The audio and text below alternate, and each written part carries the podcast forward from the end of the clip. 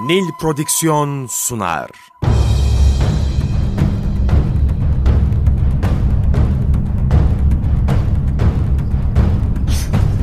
Günaha bulanmış hayatlar. Kaybolmuş benlikler. Çorak gönüller. Onunla yeniden hayat buldu. Karanlığın ortasında doğan güneş. Çöle inen nur.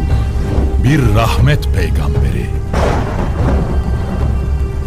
Hazreti Muhammed sallallahu aleyhi ve sellem Efendimiz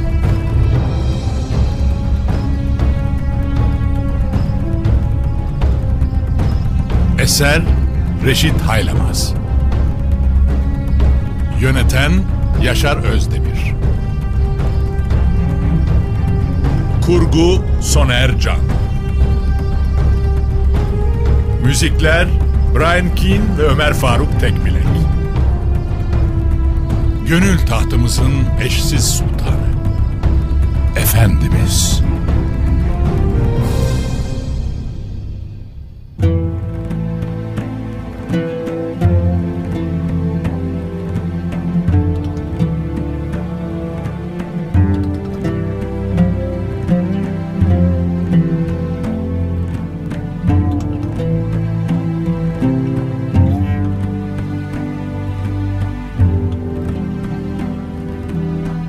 Ezahır denilen yere geldiğinde gözüne sağa sola kaçışan insanlar ve kılıç parıltıları ilişmişti.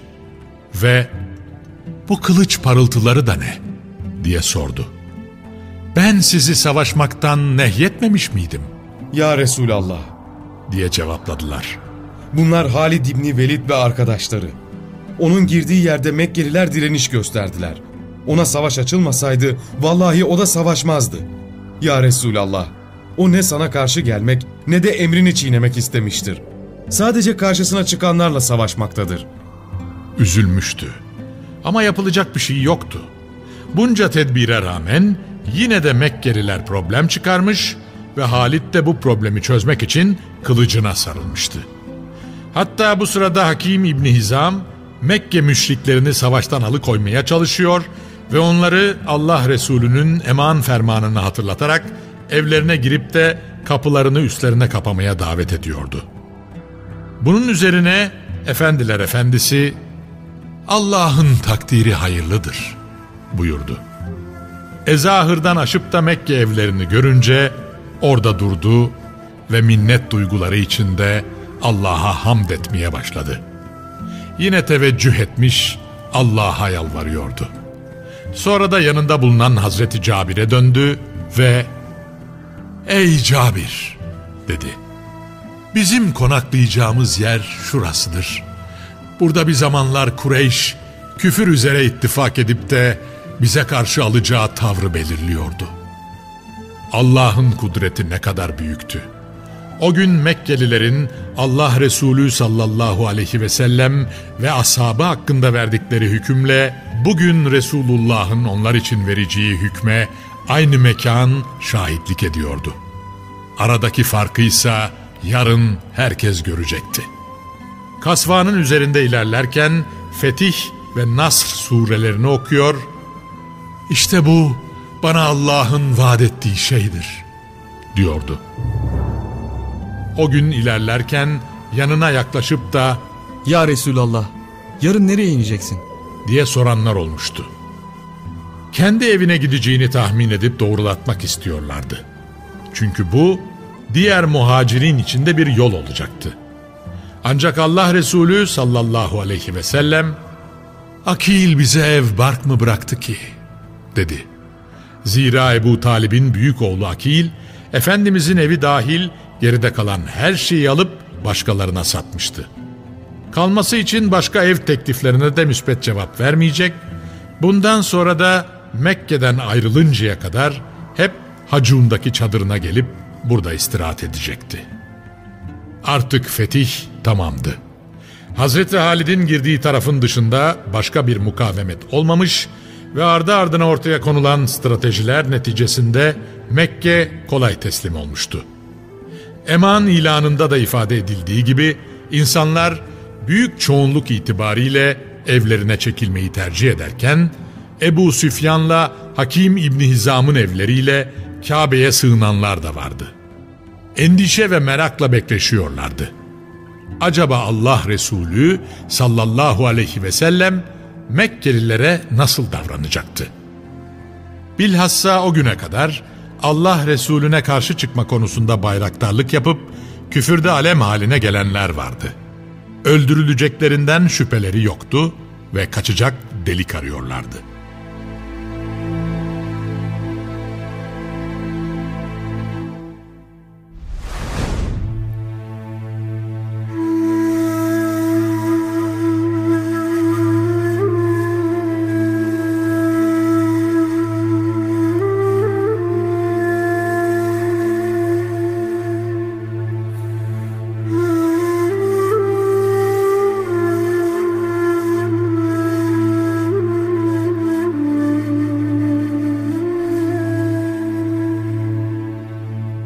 Artık ortalık durulmuştu.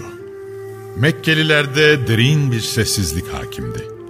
Allah Resulü çadırında gusül abdesti aldı ve Allah'ın lütfettiği bu neticeye bir şükür ifadesi olarak önce sekiz rekat namaz kıldı ve ardından da devesini getirmelerini emretti. Kasva çadırın kapısına kadar getirilmişti ama Resulullah sallallahu aleyhi ve sellem zırhıyla miğferini de giymek için yeniden çadırına dönecekti. Şimdi silahını da kuşanmış, tam tekmil Kabe'ye yürüyordu. Bu sırada ashab Handeme ile Hacun arasında gidip geliyor ve Allah Resulü için güvenli bir yol oluşturmaya çalışıyordu. Kabe bayrama hazırlanıyordu. Yolda giderken çocuklar iki tarafa dizilmiş, Allah Resulüne sevinç gösterisinde bulunuyorlardı. Bilhassa kız çocuklar başlarındaki bağları çözmüşler ve ellerine aldıkları örtüleriyle yanlarından geçen atların yüzlerine doğru sallıyorlardı. Artık Allah Resulü'nün hedefinde Kabe vardı. Resulullah sallallahu aleyhi ve sellem Ehlullah tarafından ikizi olarak telakki edilen mekana doğru ilerliyordu. Bu sırada yolları Hazreti Halit'le birleşmişti.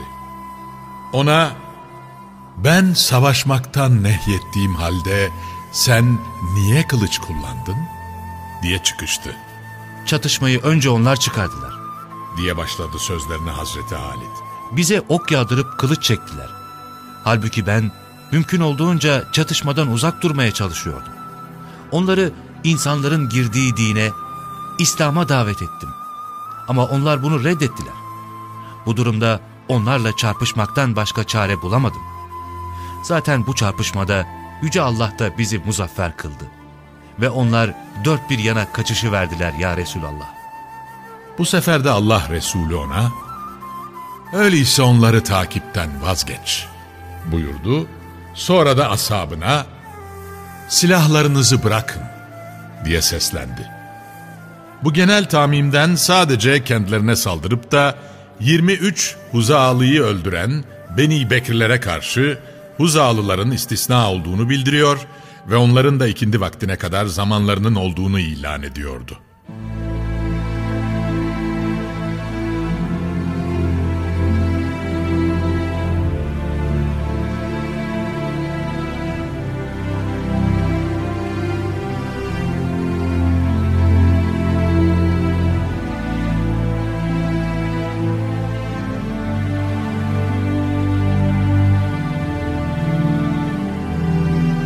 Derken Medine'deki minber Mekke'deki mihrapla buluşmuş ve Allah Resulü sallallahu aleyhi ve sellem de Kabe'ye gelmişti. Resulullah onu görür görmez önce elindeki bastonuyla uzaktan selamladı ve ardından da tekbir getirmeye başladı. Efendiler efendisinin tekbirini duyan herkes avazı çıktığı kadar tekbir getiriyordu. O kadar ki Mekke'de yer yerinden oynuyordu. Bu sırada dağ başlarına çıkıp da kaçan müşrikler, Kabe'deki bu tekbir sesleriyle irkilecek ve duyup gördükleri bu manzara karşısında oldukça etkileneceklerdi. Her geçen dakika merakları daha da artıyordu ve gelişmeleri daha yakından takip etmeyi canı gönülden istiyorlardı. Sonunda Allah Resulü sallallahu aleyhi ve sellem mübarek parmağını dudaklarına götürerek susunuz diyecekti. Zira şimdi tavaf başlayacaktı.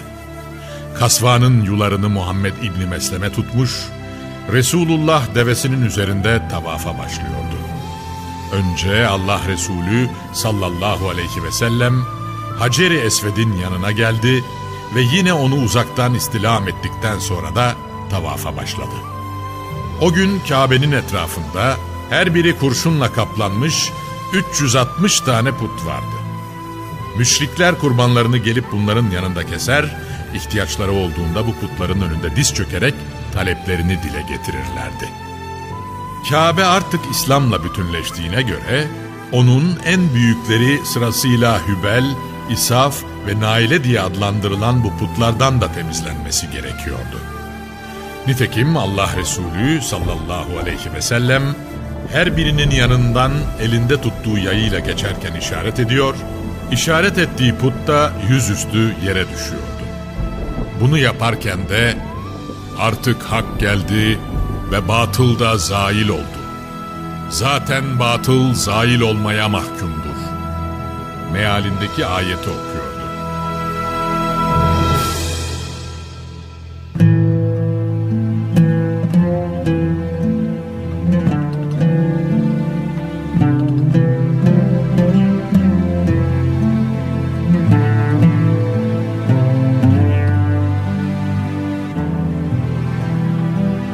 Her şafta Hacer-i Esved'i selamlıyordu. Ve nihayet Kabe'yi yedi kez tavaf etmişti. Devesinden inecekti. Orada kasvayı yaklaştırıp da üstüne basarak inebileceği bir yer bulamamıştı. Ve elleriyle asabı onun inmesine yardım ediyorlardı. Bineğinden iner inmez makamı İbrahim'e doğru yöneldi. Zırhıyla miğferi hala üzerindeydi. Mübarek başlarına sardığı sarık da omuzlarından aşağıya doğru sarkmış vaziyetteydi. Burada iki rekat namaz kıldı ve sonra da zemzemin olduğu yere doğru hareket etti. Şayet Abdülmuttalib oğulları bana baskın gelecek olmasalardı ondan bir kova su çekerdim diyordu. Bunun üzerine Hazreti Abbas hemen bir kova zemzem çıkarıp Allah Resulüne ikram etti. Ondan içiyor ve abdest alıyordu. Bu sırada ashab Efendimizin etrafında halkalanmış, abdest suyundan bir parça alabilmek için birbirleriyle yarışıyorlar, onu yüzlerine gözlerine sürerek teberrükte bulunuyorlardı. Daha sonra da Resulullah Hubel'in parçalanmasını emretti. Mekkelilerin ilah diyerek önünde el pençe divan durdukları Hübel artık tuz buz olmuş bir taş yığınından ibaretti. Şimdi de yanına Hazreti Ali'yi çağırıyordu. Bir çırpıda gelip huzurda emrini bekleyen Hazreti Ali'ye yere çömel diye seslendi. Resulullah'ın emri hemen yerine getirilmeliydi ve Hazreti Ali de Allah Resulü'nün tarif ettiği şekilde yere çömeldi. Resulullah sallallahu aleyhi ve sellem Hazreti Ali'nin omzuna çıkıyordu. Sonra ona hadi ayağa kalk buyurdu.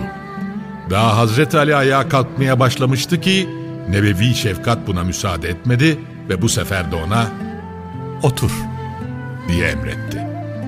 Hazreti Ali yeniden yere çömelip oturmuştu.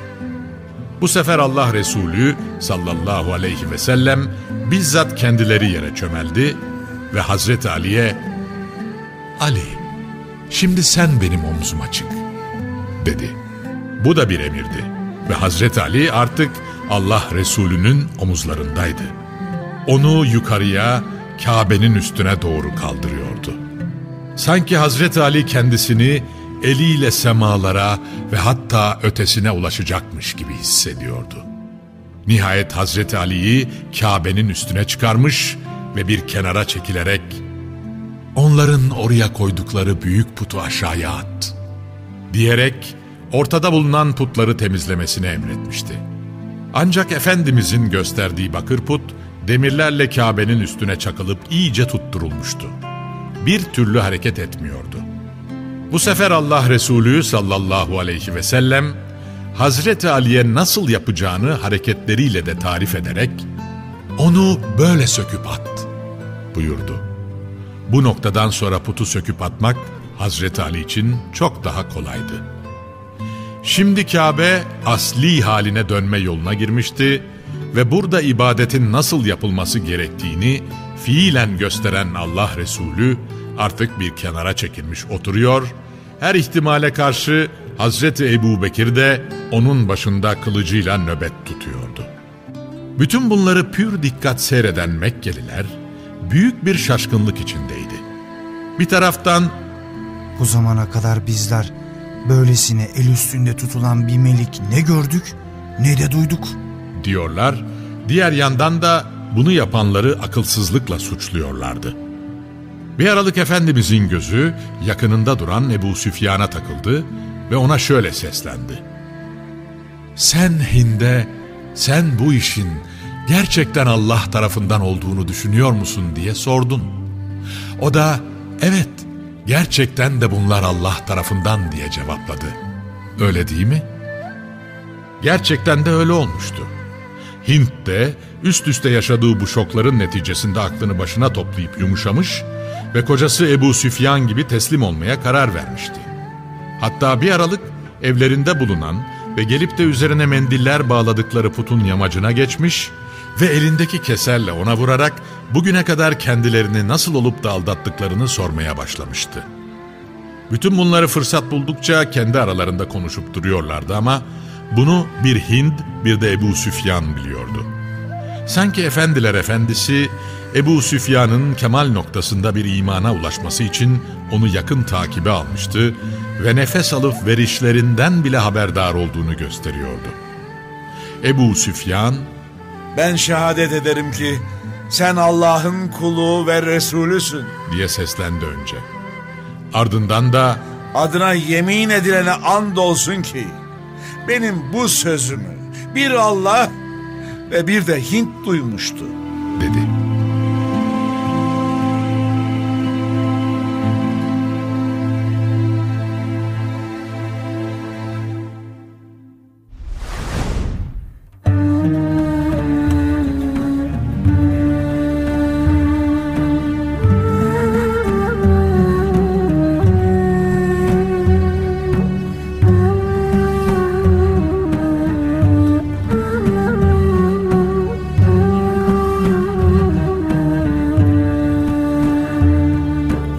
Bir aralık Efendimizin yanına Süheyl İbni Amr'ın kendisine rağmen Müslüman olduğu için yıllarca işkence ettiği ve Bedir'i fırsat bilerek Allah Resulü'nün yanına sığınan büyük oğlu Abdullah yaklaştı, Ya Resulallah, diyordu.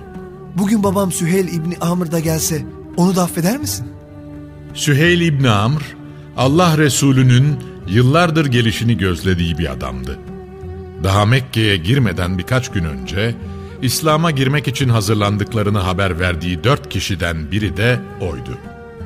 Halbuki o sıralarda Süheyl, İkrime İbni Ebi Cehil ve Safvan İbni Ümeyye ile birlikte Allah Resulüne nasıl karşı koyacaklarının planlarını yapmakla meşguldüler.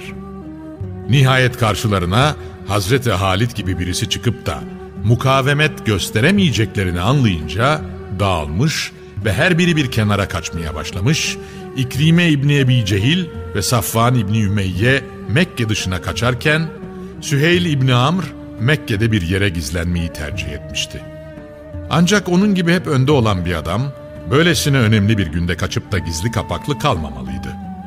Ve işte Süheyl İbni Amr da bu mertliği seçerek oğlu Abdullah'a haber gönderip Benim için Muhammed'den eman talebinde bulun. Zira bugün ben öldürülmeyeceğimden emin değilim. diyerek Resulullah'ın kendisi hakkındaki kanaatini öğrenmek istemişti. Hazreti Abdullah'ın getirdiği haber karşısında tebessüm eden Allah Resulü sallallahu aleyhi ve sellem etrafındakilerin duyacağı bir ses tonuyla Süheyl İbni Amr da Allah'ın emanıyla emniyettedir buyurdu. Konuştuklarının burada kalmayacağını biliyordu ve yıllardan beri geleceği günü beklediği Süheyl için şu cümleleri de ilave etti. Bugün kim Süheyl İbni Amr'la karşılaşırsa sakın kötü nazarla bakıp onu gözleriyle incitmesin. Ömrü hayatıma yemin olsun ki Süheyl akıllı ve şeref sahibi birisidir. Zaten Süheyl gibi birinin İslam'a cahil kalıp ondan uzak kalması düşünülemez. Anlaşılan o da bugün şimdiye kadar bulunduğu yerin kendisine bir fayda vermediğini çoktan anlamış bulunuyor. Bunları duyan Abdullah'ın sevincine diyecek yoktu. Hemen bir çırpıda koşarak babasının yanına geldi ve duyduklarını anlattı bir bir. Süheyl aradaki farkı çok net görüyordu. Her şeye rağmen bu nebevi iltifat karşısında erimişti adeta ve dudaklarından şu cümleler döküldü titreyerek. Vallahi de o küçük ve büyük bütün iyiliklerin sahibi. Bulunduğu yerde bir müddet ileri geri yürüyüp durdu ve ardından da kararını verip davetin geldiği yere Kabe'ye yöneldi. Gelecek ve o engin şefkati daha yakından görüp Resulullah'ın huzurunda teslimi silah edecekti.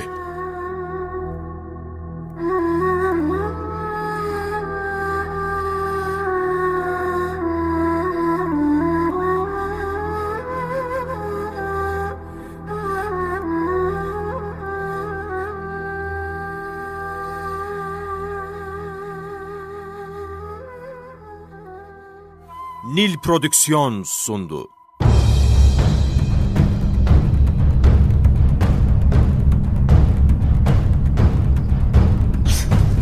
Günaha bulanmış hayatlar, kaybolmuş benlikler, çorak gönüller, onunla yeniden hayat buldu. Karanlığın ortasında doğan güneş, çöle inen nur, bir rahmet peygamberi. Hazreti Muhammed sallallahu aleyhi ve sellem